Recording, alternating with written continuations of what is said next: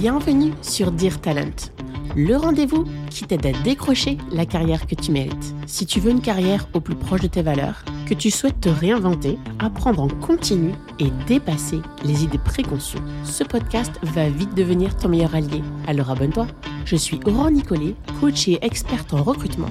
Chaque semaine, je partage sans compter des astuces concrètes et des méthodes actionnables afin de faire grandir ta carrière et avoir celle que tu mérites. À tout de suite et bon épisode.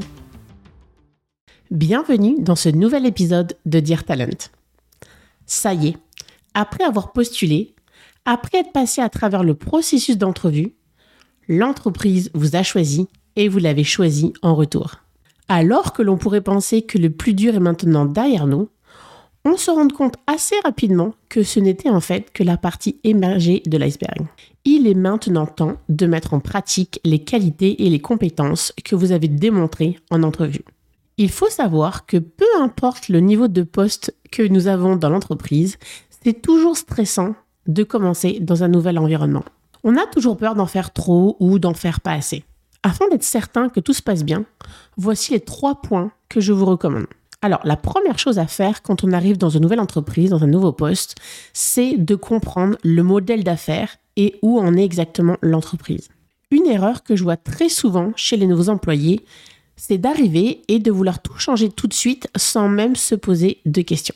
Je sais très bien que cela part évidemment d'un bon sentiment qui veulent vraiment bien faire et apporter de la valeur ajoutée tout de suite. En revanche, il n'y a rien de pire qu'une nouvelle personne qui arrive dans l'entreprise, qui ne connaît pas le contexte des équipes, qui ne connaît pas la vision de l'organisation et qui n'a même pas d'historique des décisions prises dans le passé et qui veut tout changer. Il existe différents stades de maturité d'une entreprise et le changement d'une étape à une autre ne se fait pas en un jour.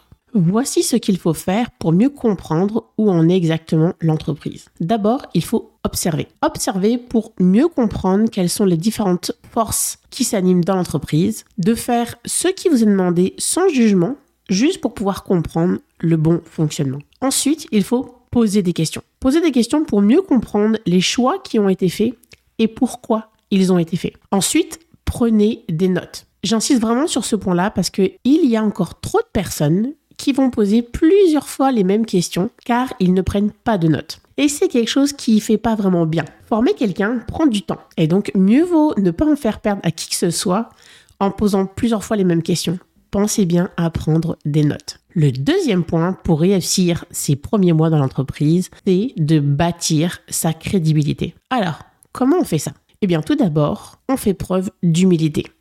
D'accord? Il y a beaucoup trop de gens qui vont se vanter de tous leurs exploits passés en commençant un poste. Vous vanter peut non seulement porter atteinte à votre réputation, mais aussi, je dirais, démotiver le reste de votre équipe. Votre meilleure publicité, c'est d'agir avec humilité. Le deuxième point, c'est de respecter vos promesses. S'il y a bien quelque chose qui va vous garantir une crédibilité, c'est bien le respect de vos engagements évitez de vous engager à quelque chose si vous n'avez pas la certitude de pouvoir l'obtenir. Le troisième et dernier point pour réussir ces premiers mois en entreprise, c'est de bâtir des relations. Les relations sont au cœur d'une entreprise qui fonctionne. Il y a d'ailleurs plusieurs études qui démontrent qu'il y a une relation directe entre la fluidité de l'information et la communication dans une entreprise et sa performance. Alors n'attendez pas que les gens viennent vers vous aller vers eux. Prévoyez des rencontres individuelles avec tous les membres de votre équipe directe, mais aussi avec toutes les personnes avec qui vous serez amené à travailler sur une base régulière. C'est une initiative qui est très appréciée en entreprise. Avec tous ces petits conseils, je peux vous garantir que vos premiers mois se passeront très bien. Alors, pour résumer, il faut d'abord comprendre le modèle d'affaires et où en est l'entreprise. 2. Il faut absolument bâtir sa crédibilité. Et 3 bâtissez des relations avec vos collègues, votre gestionnaire et vos clients. Cet épisode est maintenant terminé. Je vous souhaite une belle semaine et on se dit au prochain épisode.